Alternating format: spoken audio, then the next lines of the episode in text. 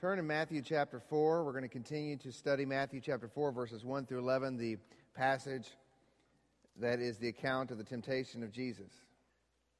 As you're turning there, let me ask a question.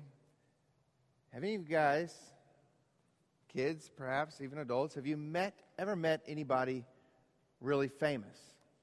You met somebody famous before? Rowan? Who have you met? I can't wait to hear who Rowan has met that's famous. He pointed to his daddy. Yay, all right, Rowan, that's right. Okay. Anybody else met anyone famous? Oh, yeah, Olivia got to meet Matt Grevers, Olympic gold medalist. That was cool. Okay. I don't know if I've really met that many famous people. Um, I did meet one person. My friend and I, well, it wasn't really, I'm sure this person that we met has no recollection of this whatsoever. So it was just a friend of mine that ran into someone famous, but it's nobody you guys would know. This guy's name is General Frank Vargas. Now, there's one person here who would know who General Frank Vargas is. That's Mr. Elias here, because Mr. Elias is from Ecuador. General Frank Vargas was the general of the Ecuadorian Air Force. Well, the encounter that me and my friend had with General Frank Vargas actually ended up being a little bit frightening. And let me explain why. You see, General Frank Vargas at one point decided he wasn't very happy with the way the president was running the country and the way things were going. You know, wanted more um, benefits and things for the, for the Air Force. And he decided he would just, well, take over the country. Why not? Right? And so he's in Manta, and he takes over the Air Force Base in Manta, and then he heads up to Quito, which was the city where we were at, and decides that, well, I'm just going to take over the airport in Quito. The airports in Ecuador are also um, Air Force bases. So the air, airport, the, the public airport was also the Air Force base. And so he takes over the airport, and as soon as the Army um, finds out that he's taking over the airport, because the Army was on the side of the president, they send in the tanks towards the airport. And I remember being in Ecuador, sitting in a fast food restaurant, um, Multiburger. You remember Multiburger? Right? I'm eating a Multiburger. I don't know what all the multi stuff was in it, but it was a burger of some sort. And I'm eating a Multiburger, and there's a tank that goes by the window of the restaurant headed towards the airport. My parents said, Kids, it's probably time for us to go home. So we got in the car and headed home, but my curiosity was piqued, and we get to our, um, our building, which was a seven story, it was a 12 story building. We lived on the seventh story. So my brother and I go over to the window to try to see what's happening. We can begin to hear the popping sounds pop, pop, pop, pop. At that point, my parents say, Kids, get back from the windows. Apparently, there was a coup attempt. General Frank Vargas had tried to, um, well, overtake the government. Um, but the army won. They captured General Frank Vargas there at the airport in Quito, killed several of his um, Air Force buddies and took him into custody. Well, the cool thing in Ecuador is, as long as you have an engaging personality, you can almost do anything. And Frank Vargas convinced the people that were guarding him to follow him. And therefore, he is, well, actually convinced them to, to this is what it was. He convinced them to uh, then work with some of his other friends to then capture the president. They kidnapped the president of Ecuador and demanded Vargas's release. They kidnapped the president, killed his bodyguards, demanded Vargas' release. The president, who was, his name was Leon at the time, he signs the document saying that they wouldn't press any charges against Frank Vargas. So now, that gives you an idea who General Frank Vargas was. Also, I think in 2000, he was voted the most macho general in Latin America. Okay? So that's General Frank Vargas. Now, this was years later. Vargas was free. You know, you, try to throw overthrow the government, you know, just get the president to sign a document. He's actually running for president a couple of years later. And uh, my buddy and I are walking down through a shopping mall, and we see Frank Vargas. I mean, only in Latin America can you be shopping and run into someone who tried to overthrow the government, right? And so you're there, and there's Frank Vargas. And I said, Look, that's Vargas. And my friend didn't believe me. And so he yells out this sort of mocking word and says, Hey, Frankie! Like that. And, and Frank Vargas turns around and gives us a stare. that I thought, we're dead. There's going to be like commandos pop out from behind the shelving units here in the shopping center, and we're dead. We're going to be found in some sort of communist concentration camp, dead. Okay? Now, he just turned around and walked away. But I remember how frightened I was to look at this man who was an insurrectionist. He was a rebel, he was a leader of the rebels, an insurrectionist who tried to overthrow the powers. And I stared at him face to face and I was scared to death, especially since my buddy here decided to be a smart aleck. And I was scared. And I thought of that story because here Jesus is in the wilderness, also staring eye to eye with an insurrectionist who is much more frightening than Frank Vargas, much, much more macho than Frank Vargas. As Jesus is staring him in the eyes as he has this war in warfare in the wilderness, this battle, this showdown, and Jesus doesn't back down. And for our sake and on our behalf, he stands there and takes the full brunt of this insurrectionist's uh, uh, artillery of temptations. And that's the story we're looking at today. We're going to continue to walk through the temptations of Jesus Christ. And um, I think sometimes when we look at these temptations, we are, we are tempted to think that they don't have that much to do with us, but we would be wrong. I want us to see and savor Jesus Christ in this episode of Jesus' life, but I also want us to see and savor what Christ has done on our behalf. And I also want us to see how Satan works his tactics to try to bring us down. So let's read Matthew chapter 4, verse 1. Matthew 4, verse 1. And we'll read through verse 11. The scriptures say that then Jesus was led up by the Spirit into the wilderness to be tempted by the devil. And after fasting 40 days and 40 nights, he was hungry. And the tempter came to him and said to him, If you are the Son of God, command these stones to become loaves of bread. But he answered him, It is written, Man shall not live by bread alone, but, but by every word that comes from the mouth of God. Then the devil took him to the holy city and set him on the pinnacle of the temple and said to him, If you are the Son of God, throw yourself down, for it is written, He will command His angels concerning you, and on their hands they will bear you up, lest you strike your foot against a stone. Then Jesus said to him, Again it is written, You shall not put the Lord your God to the test. Again, the devil took him to a very high mountain and showed him all the kingdoms of the world and their glory. And he said to him, All these I will give you if you will fall down and worship me. Then Jesus said to him, Be gone, Satan, for it is written, You shall worship the Lord your God, and him only shall you serve. Then the devil left him, and behold, angels came and were ministering to him. Let's pray. Heavenly Father, Lord, I really beg you, Lord, to come now and to um, make sure your word goes forth correctly and that it does not return void. Uh, Father, the weight of this passage of Scripture on all of us, I believe, is pretty heavy because we know these temptations. They may not come in the same forms that they came for Jesus, but we know these temptations and we fail over and over and over again. And so we look at Jesus, and Father, we want to see and savor what he accomplished, and in doing so, put our hope, all of our hope, in what he did, in the victory that he won in the wilderness on our behalf. So, God, as we go through this, keep us from any sort of legalistic, list making that will cause us to somehow turn away from Jesus. But instead, let us see the danger. Let us see the venom that Satan spews when he tempts us.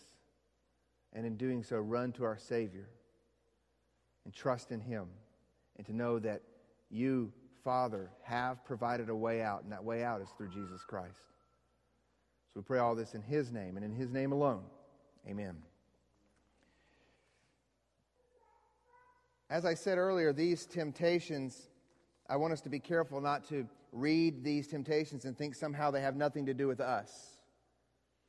In one regard, these temptations are specifically designed for Jesus. For example, no one in us in here has ever been tempted, as far as I'm aware of. I don't think anyone in here has ever been tempted to turn uh, stones into bread. Now, I am able to turn bread into stones when I cook, but, but the real temptation of turning stones into bread, that's unique for Jesus, but at its core, there is something else there. You see, at its core is a temptation common to man. At its core is a temptation for us not to trust the Father for provision. That's the core of this temptation. Don't trust your Father. Don't believe what He said. Don't believe who you are in Him, and don't trust Him.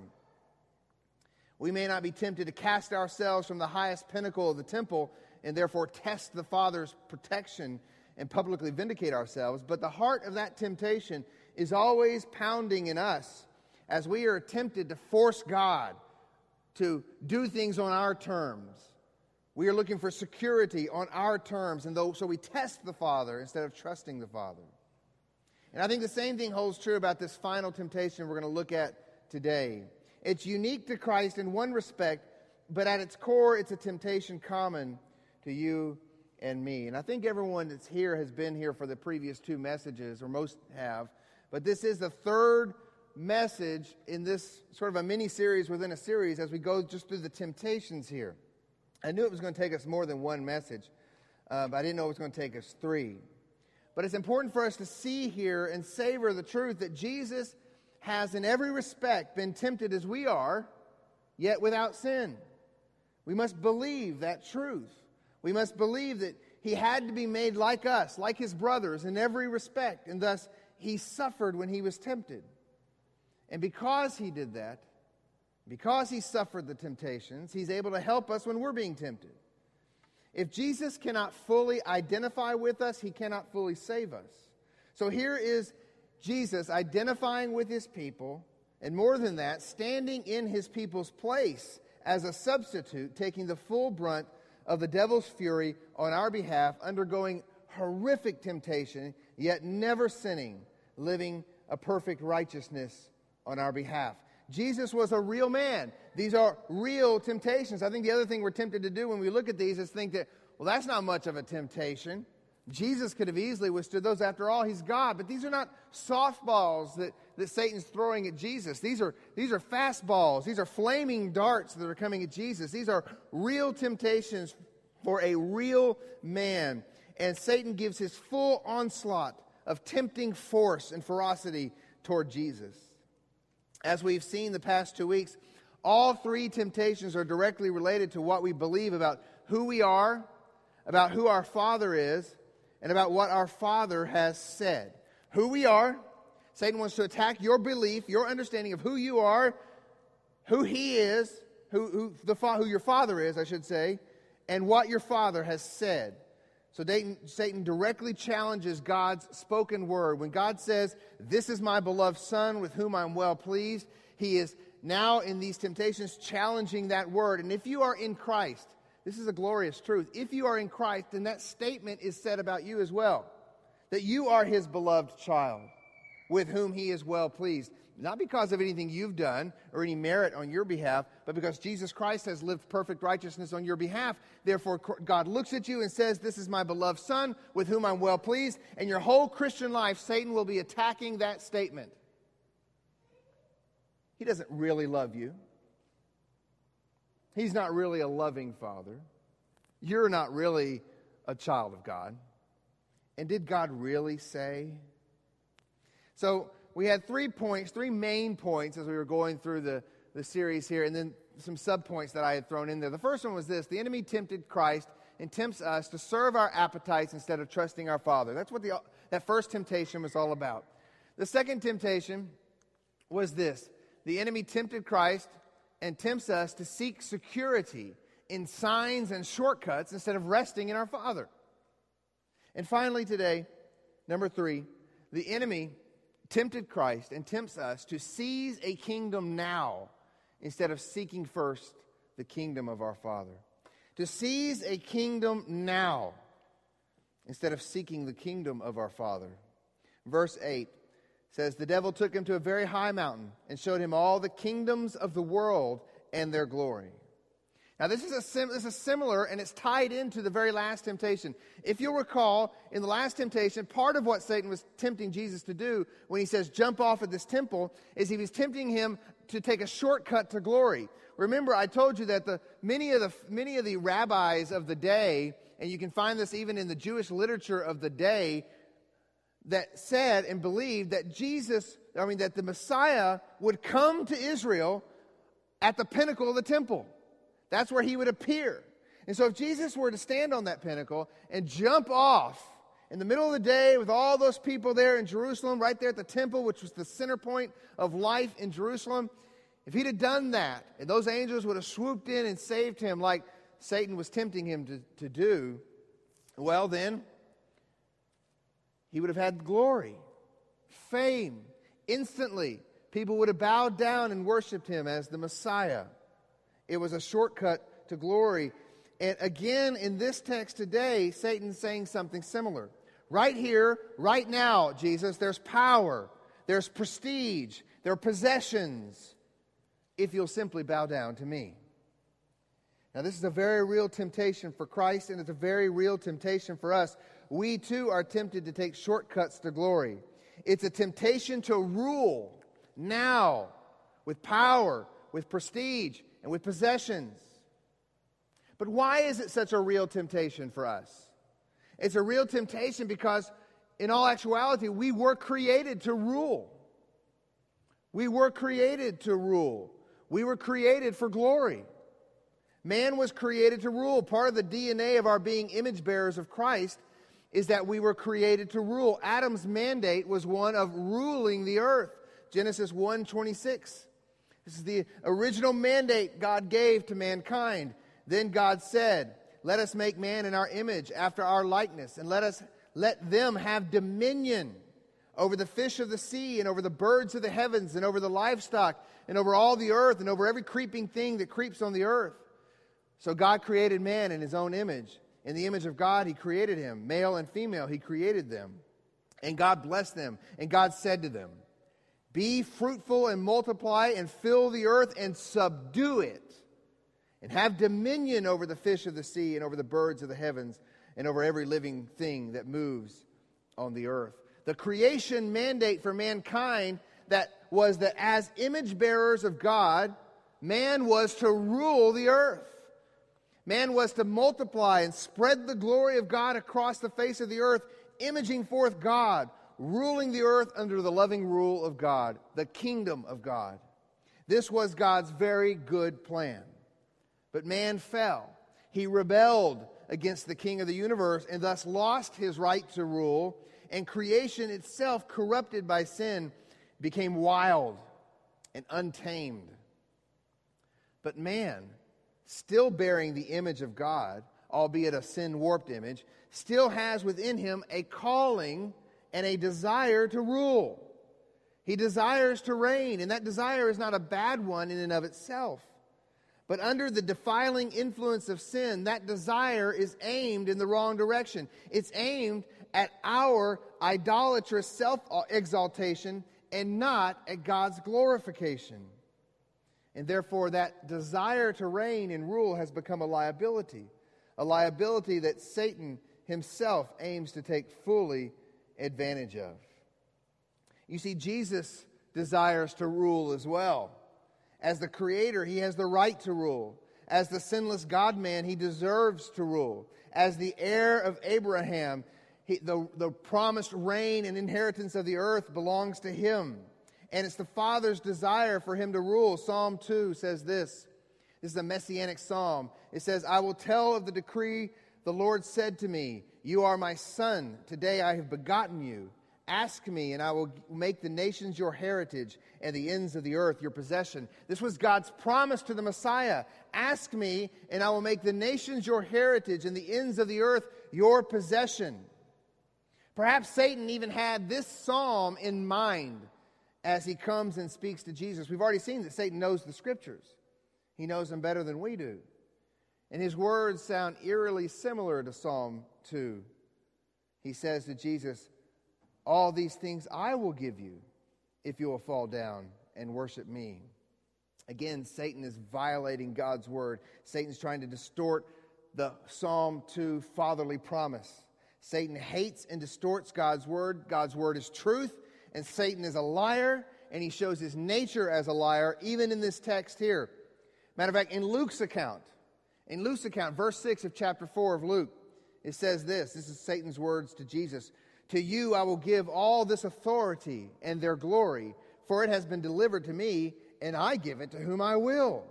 If you then will worship me, it will all be yours. Satan tells Jesus, It has been delivered to me, and I will give it to whom I will. Well, this is a half truth, and of course, a half truth is a complete lie. For Satan is only a ruler on a leash. He has no power except what's been given to him. And the only reason he has any rule over this earth is because Adam capitulated our rule over to him. He is, as Paul says, the God of this world and the prince of the power of the air. Jesus even calls him the ruler of this world. And later, the Apostle John says that the world lies in the power of the evil one. But the devil's rule is illegitimate, it is limited, it is parasitic, and it's destined for destruction. The creation itself, nature, creation itself, hates this usurper. And according to Romans 8, creation itself awaits with eager longing for the revealing of the sons of God. Creation is waiting for us to reign again in Christ. But in order to bring us back to our position as God exalting rulers and back to glory, we had to be rescued and made heirs with Christ. So Christ Jesus stepped down from glory and made himself nothing, taking on human flesh, taking on the form of a servant, becoming fully obedient to his Father, obedient even to death on the cross. So that Jesus, at this moment in this story, was making himself nothing, but Satan is tempting him to seize his reign now instead of waiting for his Father's exaltation later.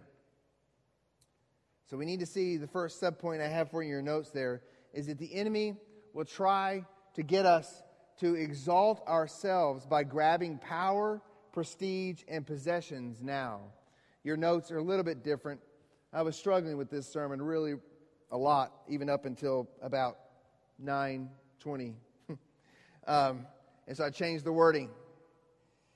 The enemy will try to get us to exalt ourselves by grabbing power, prestige, and possessions now. At first glance, this is simply a temptation about instant power and prestige. It's yours, Jesus. It's here for the taking. And what man wouldn't be tempted by that? Especially because it's in our DNA to rule. Imagine Jesus' situation. He is from very humble beginnings in the flesh, in his incarnation. He's from very humble beginnings. He was born to a young teenage girl who was poor, who was marrying the town handyman, who was also poor. They were from the most despised city in all of, of, of Israel. It was a despised possession a, a despised position that his father was in, a despised um, city that they were from.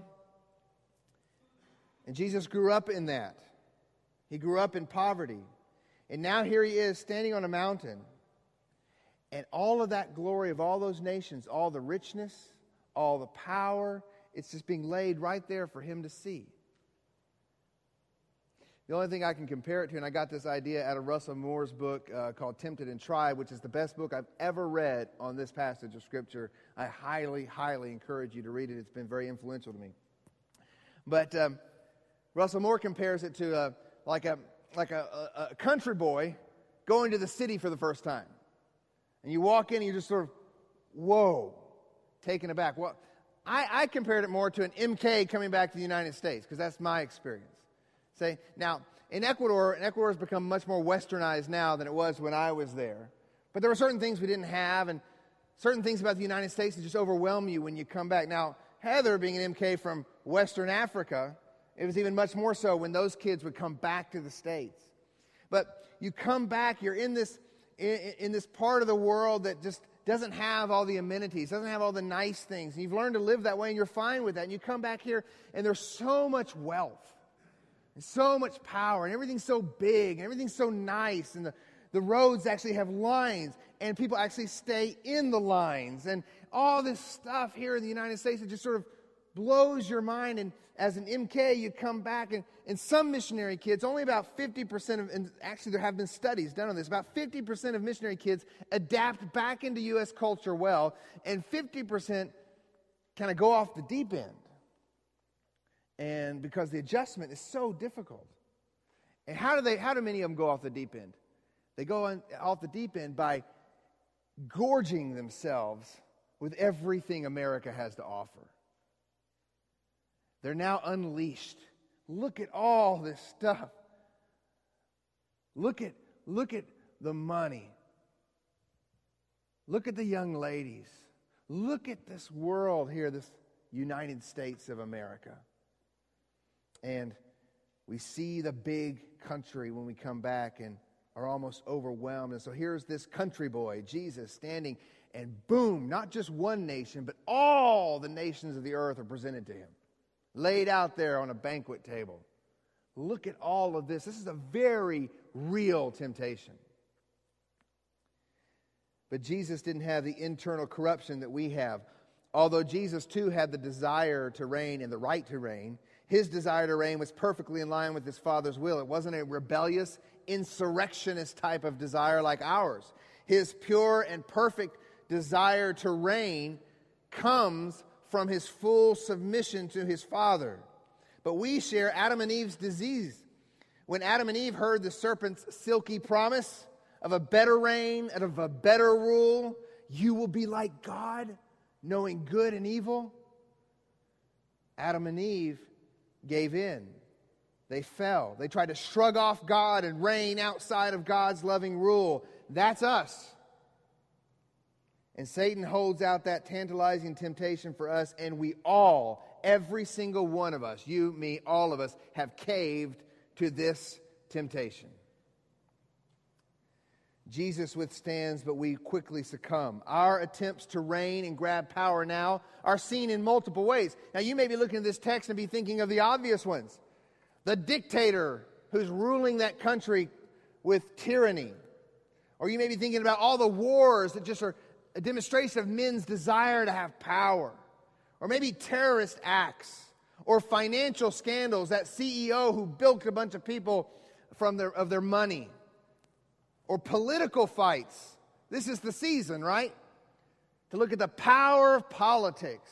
So maybe that's in your mind as you think here of these temptations, but at the heart of this temptation, well, I should say, some of the things we fail out are tied to the same temptation. For this temptation is at the heart of our arguments with our spouses. It's at the heart of our desire not to just guide our kids' lives, but dictate their lives. It's at the heart of our belittling word about the boss around the water cooler. It's at the heart of our overwhelming anger at that shopper who has 30 items in the 15 or less express lane. It's at the heart of our complaining about the slow hymns that we sing. And it's at the heart of the other group that's complaining about those noisy praise songs. It's at the heart of our desire to be right and rejoicing when others are wrong. It's at the heart of our desire to be quick to fight over theological secondaries while ignoring the high call to unity.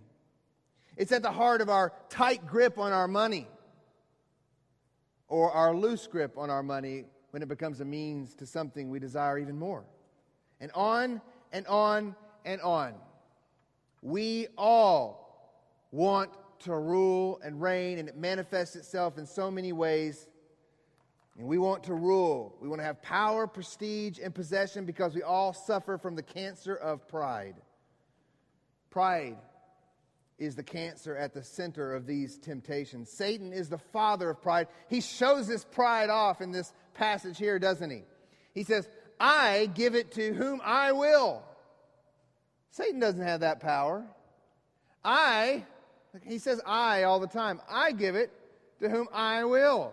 I rule, I reign, I give, I take. These were the words screeching from his hideous mouth when he was cast out of heaven. Isaiah 47:10 this is the Lord speaking about Satan. You felt secure in your wickedness. You said, No one sees me. Your wisdom and your knowledge led you astray, and you said in your heart, I am, and there is no one besides me. I am, and there's no one besides me. My friends, we are infected with an I am, and there's no one besides me cancer. It's called self exaltation or narcissism. We live in the most self exalting, narcissistic culture in the history of mankind. I mean, we live in a culture that takes its own picture in a mirror with a $500 phone. If that isn't narcissistic, I don't know what is. I am, and there's no one besides me. We pridefully rule over our own little universes. We reign. It, it, has come out in several studies now because it's becoming a big issue, and the secular world has taken notice of it, and the secular world is doing studies about this, but Christians have been talking about this for quite a while, and that is we have a major crisis with young men in our culture today. A massive crisis. Many, many, many young men are addicted to two things Number one, video games, and number two, pornography. Both are an attempt to rule. You can rule the video game. It's your own little world that you've created. I have felt and fallen for that temptation, haven't you? I remember right when we were, it's a common problem for young married couples. I mean, I have heard it so many times. Just this week, in this office a young couple telling me he plays video games all the time. And I can't stand there and be proud because I did the same thing. Now, mine wasn't the, the shoot 'em up games, mine were the sports games. I had this game, this FIFA soccer game. Oh, it was awesome. And I'd come home from work and I'd go sit at the computer and I'd play the game for three hours. Because you see, I could rule that universe I could rule that soccer league. U.S. didn't even have a soccer league back then, so all the teams were even made up, and I gave them colors and names. It was really my world, and I loved being in my world because I didn't have to deal with the difficulties. I didn't have to, to talk about my day that didn't go well. I didn't have to stress over the checkbook that had mostly zeros with no numbers before it. I didn't have to stress over these things. I could rule in my own little world. And the same thing's true with pornography. What I want, how much I want, and how I want it, have it your way, could be the theme of our world today. We're fascinated. It's not just young men with video games. We're fascinated, aren't we, Facebook and social media? Now, I'm not going to just stop, I'm not going to sit here and go on a rant about social media, all right? Okay, I might hurt some feelings if I do, but let me just say this. What have we created? Our own little universe where we can put forth the face that we want everyone to look at. It is a Facebook. We don't want anybody looking into the regular book of our life, so we're going to put a face on this book and we're going to put it here so everyone can see how normal we really are, how good we are. We get excited that someone likes what we say. That's narcissism. We get pumped because we get new followers. Doesn't the word follower really worry you? Oh, I got a new follower. I've got 500 followers. Hmm. Sounds like a temptation that once happened on a mountain 2,000 years ago. We can get cyber empathy for our bruised egos in our bad days in our little world. We can rule on Facebook. We can even shoot down other people's comments and posts without actually having to see how much pain it causes them because we're digitally separated.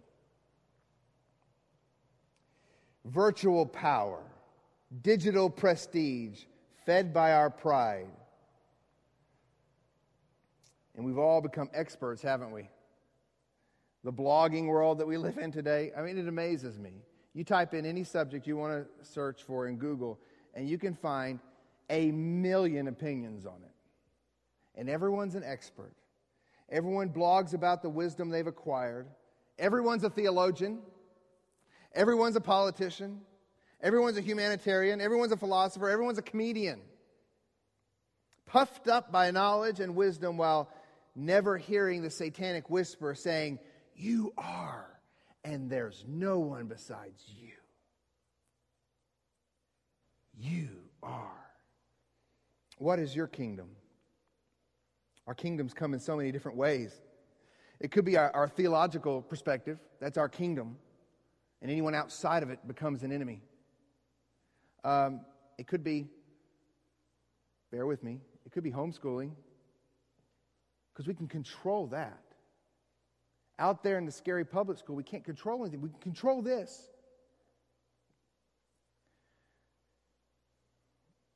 It all has questions about our motives. Why are we doing this? Do I have a God glorifying rest in God as I train my children? Or do I have an anxious, non trusting, unbelieving heart that says, I got to fix my kids before they turn 18? And therefore, I'm going to take the reins and hold on at all costs. What does our kingdom look like? You see, Satan is happy to let the words kingdom and glory be relative. For Christ, it was a big temptation, all the kingdoms of the world.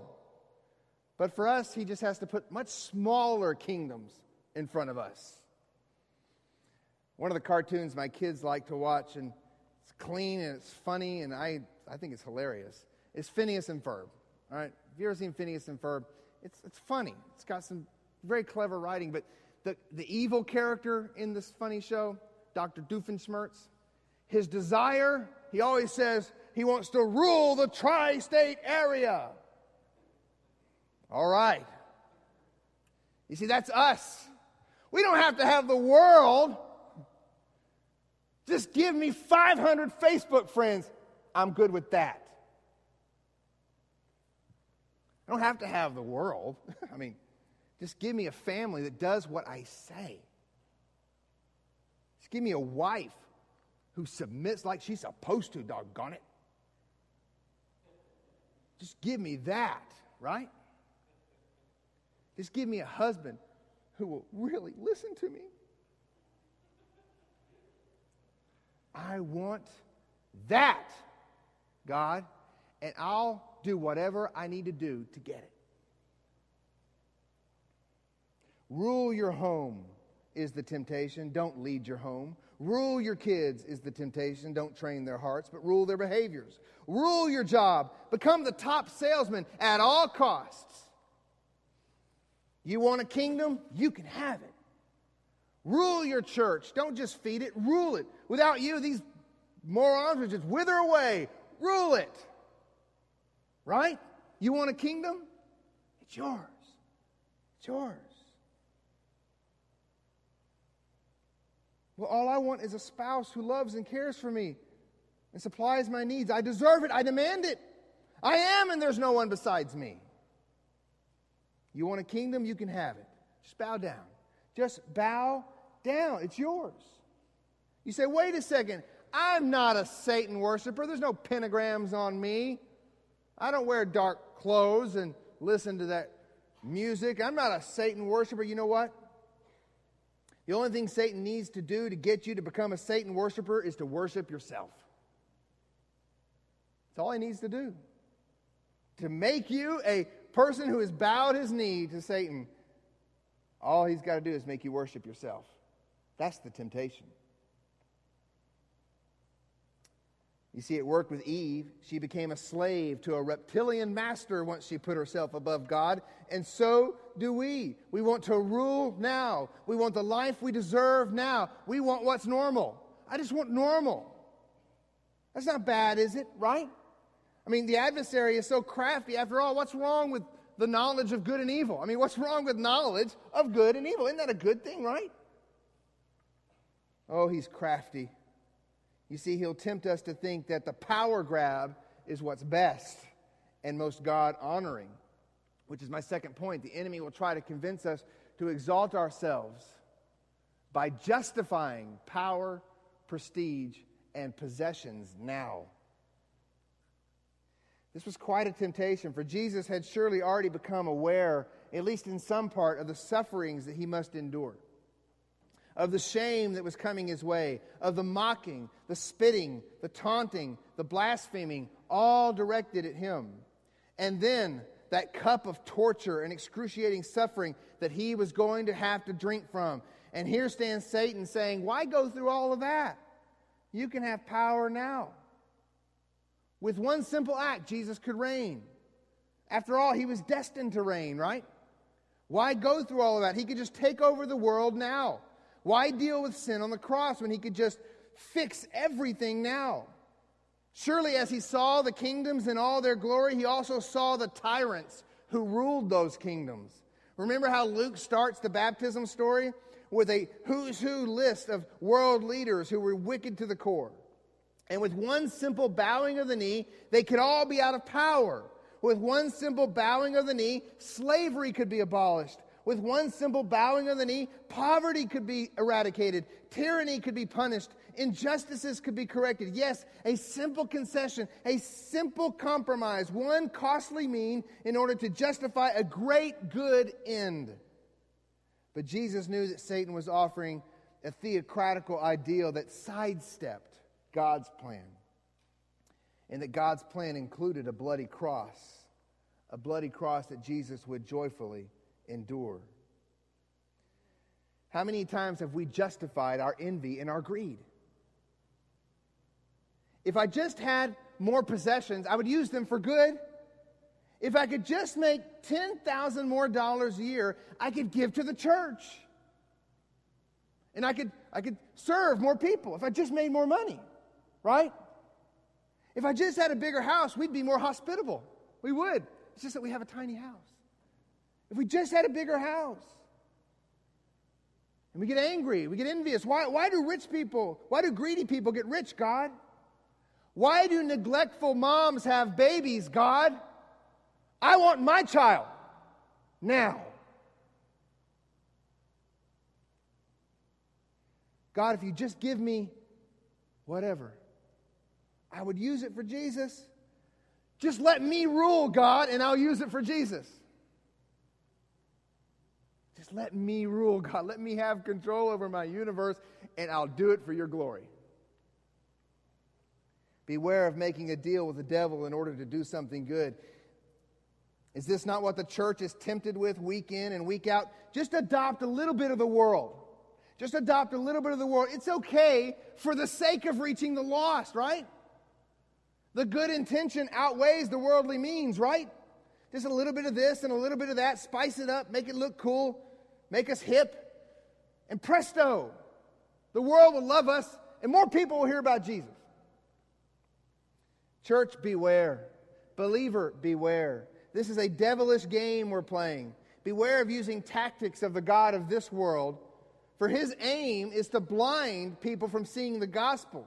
Could it be that our attempts to be attractive to the world actually keeps the world from seeing the gospel in the churches today? Could it be that our desperate attempt to be liked by the world and be attractive to the world? I mean, I've got books in my office, book after book after book, written about how Christians need to be better at communicating with the world. And all it is is PR. Beware, church, of doing all we can to make the world love us because in doing so, we may be assisting the God of this world putting a veil over the gospel message. Because the Bible's clear the gospel is what? It's offensive. No PR firm in the highest building of New York City can make the gospel attractive to this world. No one. Not the best spinmeisters in Washington can make the gospel attractive to this world. It will always be offensive. And so be careful when Satan comes up and says, just, just do this. It's going to, the ends justifies the means. For Jesus, this temptation to go ahead and make things right and rule now would come back and back over and over again in his ministry. This was Satan's voice behind the people. In John chapter 6, you remember after Jesus fed the 5,000, they want to what? Make him king. Rule, Jesus, right now. Reign. We're all your loyal subjects. That was Satan's voice. And I imagine that Satan was there whispering in the midnight shadows in Gethsemane as Jesus prayed, If it be possible, let this cup pass from me. And Satan's going, It is possible. Remember the mountain? I'll offer it to you again. But Jesus never wavered. For unlike us, he submitted fully to his Father's loving rule and said, Not as I will, but as you will. He was unwilling to seize the kingdom now and instead entrusted himself to the Father, and he endured the cross, and therefore God exalted him, giving him a name above all names, and he now sits at the right hand of the Father. But Satan is prowling around looking at our weaknesses, looking for some way to get us to justify our power grabs. For me, it comes in so many different ways. Sometimes for me, it comes in what really becomes it's, it's, a hidden pride, if you will. You know, sometimes people who who belittle themselves or just sort of always are down on themselves are just masking something much deeper, which is pride. Wanting to have people come up and say, Oh, you're actually, you're good. You're great. I hear Satan's voice every Sunday when I'm tempted, when I feel like I've really just left a horrible message up here, just done a really, really bad job. The temptation comes for me to say, oh, as I'm talking to someone, oh, that really wasn't a great message today. Oh, yeah, that was just, why am I doing that? I'm doing that because I'm a Satanist.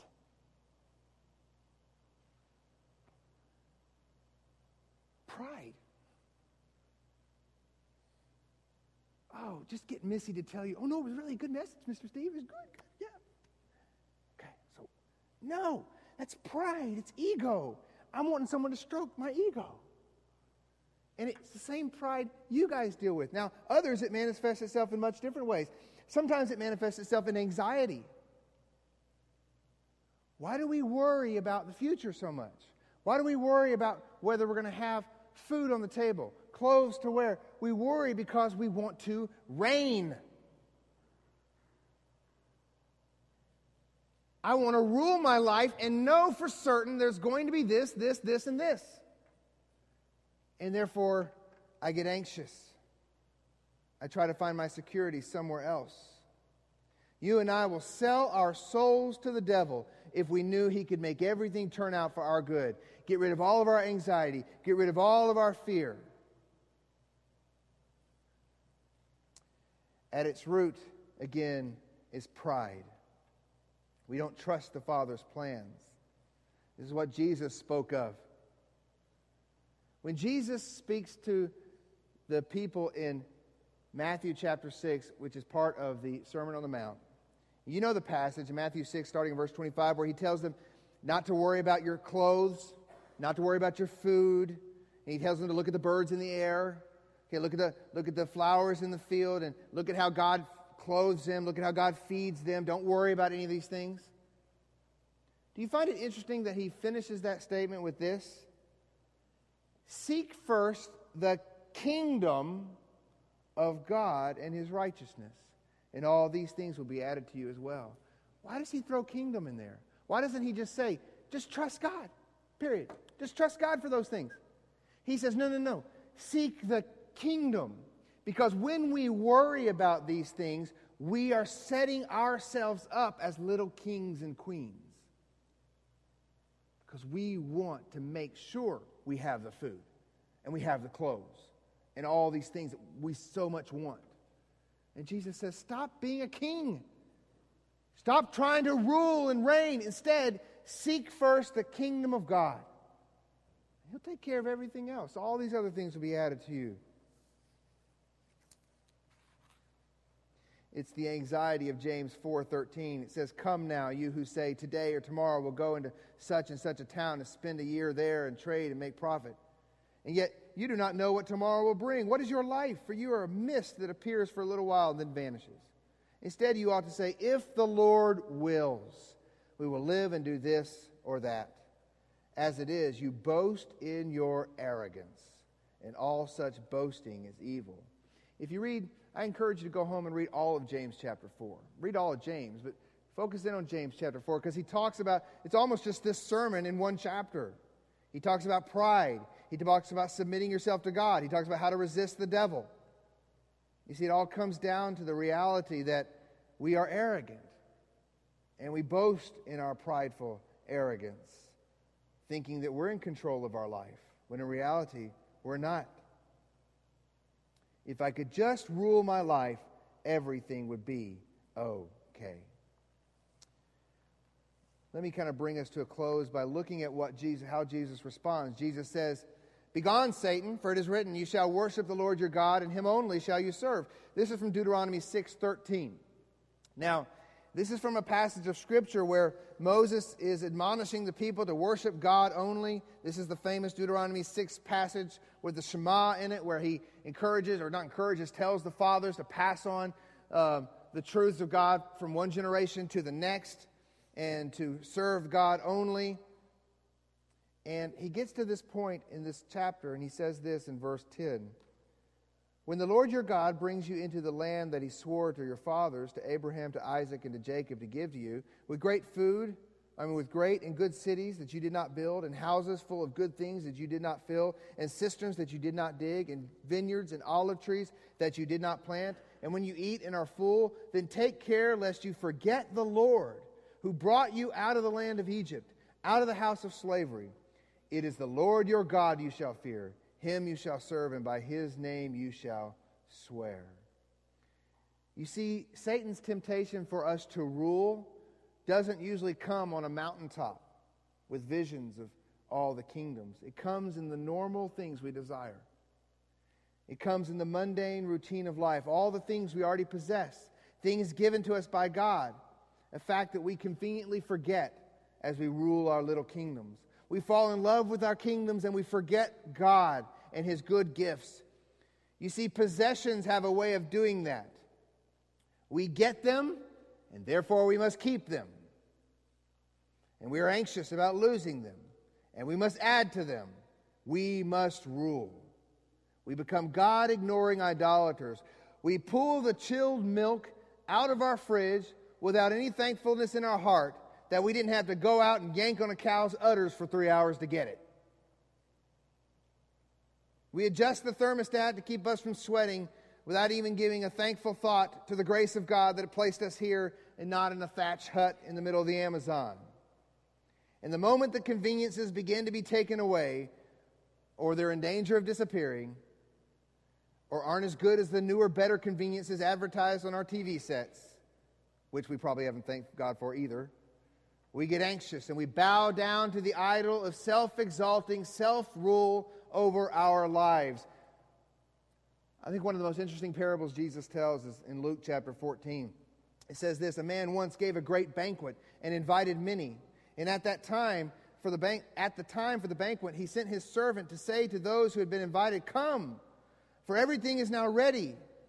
But they all alike began to make excuses. The first said to him, I've bought a field and I must go out and see it. Please have me excused. And another said, I have bought five yoke of oxen I go to examine them. Please have me excused. And another said, I've married a wife, and therefore I cannot come. So the servant came and reported these things to his master. Then the master of the house became angry and said to his servant, Go out quickly to the streets and the lanes of the city and bring in the poor and the crippled and the blind and the lame.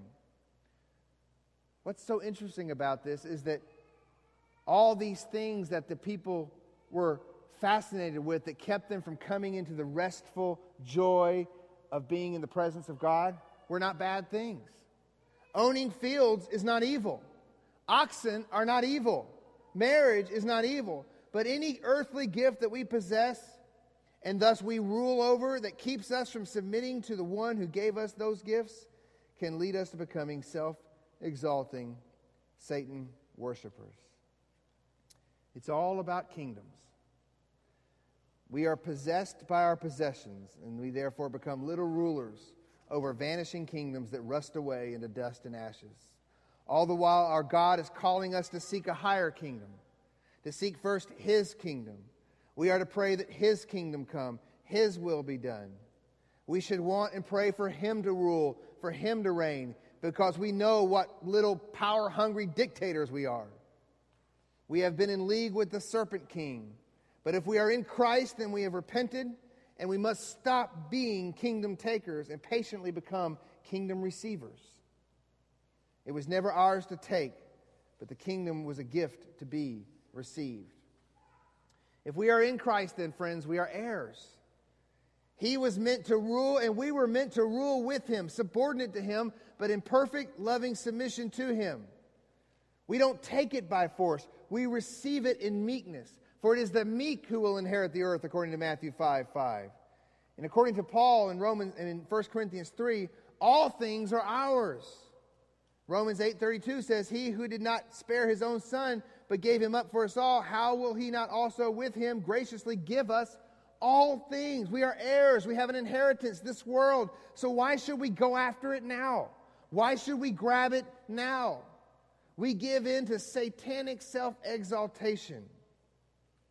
But we should do what Peter says Humble yourselves, therefore, under the mighty hand of God, so at the proper time, at the proper time, he may exalt you. Like Christ, our time, right now, where we're at, right here and now, our time is not a time of rule and reign. We should be on a trajectory of humility, self sacrifice, and service. We must not be the little dictator tyrants that Satan wants us to be. Paul says in Romans 8, the Spirit Himself bears witness with our spirit that we are children of God. And if children, then heirs, heirs of God and fellow heirs with Christ. It doesn't end right there. The verse goes on and says, provided we suffer with Him in order that we may also be glorified with Him. Christ suffered on our behalf, resisting temptation. So let us now suffer with Him for this world is nothing. Don't let Satan convince you to rule now. So here we are, cut to the heart, for we know how easily we often give in to Satan's temptations. We have failed in the desert with our Israelite forefathers over and over and over again. We have hidden in the bushes with our first parents in shame over and over and over again. But the good news is that here stands Jesus in our place as a substitute, resisting the devil, defeating the devil, putting an end to the ever incre- uh, uh, putting ever increasing pressure from his heel on that old snake's skull. Here he stands for the believer saying, "Be gone, Satan." For it is written, You shall worship the Lord your God, and him only shall you serve. With a word of command, he exercises his full authority over Satan. You see, Satan has two main jobs. Two main jobs. Number one, to stir up sin in our hearts, which we are predisposed to give into. And number two, to accuse us once we've sinned. He stirs us up to sin and then he accuses us before God. That's his power over us. But Jesus' heart was pure, without sin. There was nothing to stir up, and thus Satan had no grounds for accusation. And as Jesus would later say, the ruler of this world has no claim on me. And so, the insurrectionist, we can be eye to eye with him, like my fearful friend and I were with Frank Vargas. And we can look at Satan eye to eye and not based on anything that we've done because we would give in to every temptation he has to offer, but we can look at him eye to eye, and in the power of Christ, we can resist the devil and he will flee from us, according to the scriptures. No temptation has overtaken you that is not common to man. God is faithful. He will not be, let you be tempted beyond your ability, but with the temptation, He will also provide the way of escape that you may be able to endure it. One of the most misquoted scriptures in the world, by the way, right there. God will not give you more than what you can bear. That's not what the scripture says. He says He will not let you be tempted beyond your ability. But wait a second here. What is your ability? Because if you're fallen and I'm fallen, and you have a sinful, corrupt nature, and I have a sinful, corrupt nature, then my ability isn't very high, and neither is yours. God only has to, I mean, Satan only has to put a little bitty kingdom in front of me, and I fall. I fold like a deck of cards. So, what is that verse promising? That verse is spoken to believers who are in Christ. God will not let you be tempted beyond what you can bear. But you know what, believer? If you're in Christ, then through the power of Christ, you can bear a lot. Not by your strength, by His. So don't use this verse in the way that I said last week where we misuse God's word, taking little promises out of context. Don't use this verse to say, well, God won't give me more than what I can bear. Therefore, this week won't get any worse. No, no, no, no, no. Don't use it that way. Use it the way God intends for the text to be used. God will not let me be tempted beyond what I can bear. So as Satan brings that onslaught, and as I in my flesh am fearful and scared and know that I will cave because I, I know I'm a self exalting Satanist at heart, I can stand I can resist because I am in Christ and He did it for me. And therefore, the power to resist Satan and the only reason he runs away scared like a little girl on Halloween is because Christ is there on my behalf, standing, and Satan has no power over him.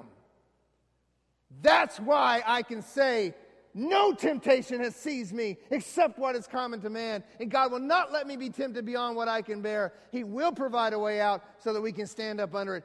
Bring it on, Satan. Bring it on because we're in Christ. We are in Christ. We cave when we begin to trust in our strength. That's what being a little dictator is all about. When we step outside of the provision of Christ and we try to do things on our own, we cave. There's that sin again. Oh, God. Another week. Same sin.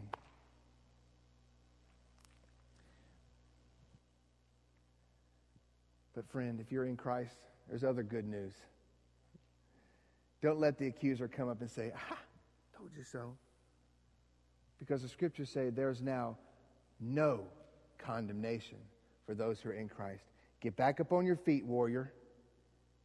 Put on your shield of faith. Put on your helmet. Put on your breastplate. Grab your sword. Get back into the battle. There is no condemnation for those who are in Christ Jesus. Satan has no grounds of accusation. Yeah, I screwed up. I committed the same sin again. I've been doing it all my life. But by God's grace, He's doing a work in me. And I'm seeing victory slowly but surely. He will bring victory. And if I never see it in this lifetime, I know that one day I'll have a perfected body that won't give in to these temptations anymore because I am in Christ. Therefore, Satan, yeah, you may have a long list of my sins, but guess what? They've been erased by the blood of Jesus Christ. You therefore have no condemnation against me. For God is for me. Who can be against me? And we are more than conquerors in Him. So don't be afraid. Believer, don't be afraid.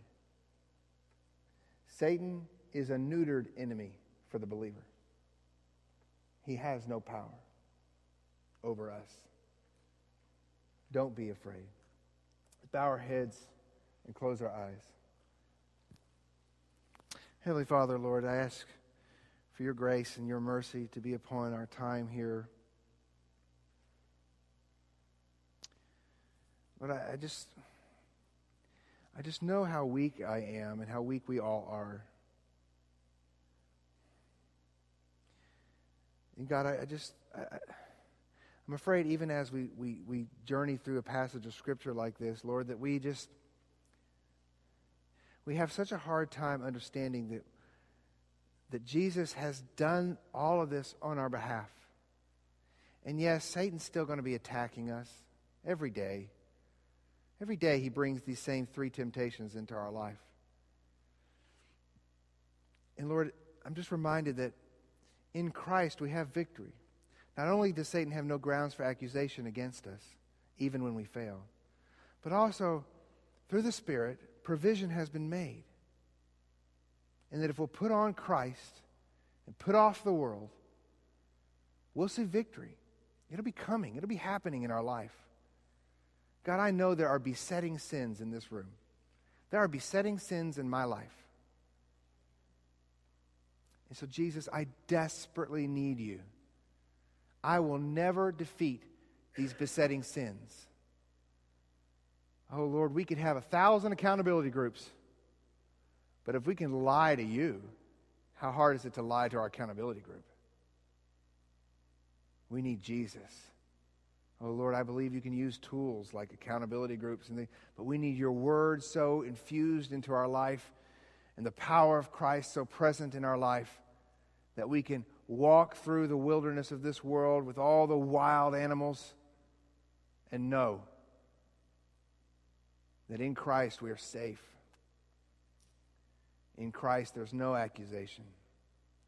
And in Christ there is power power to overcome, power to resist, and Satan will flee. So, Lord, I pray for your help. Pray for your forgiveness, Lord, for any missteps that I've made today in the message, and just ask, Lord, that you take the mess that I made and make it a message that benefits the hearts of those here at Harbins. Pray all this in Jesus' name. Amen.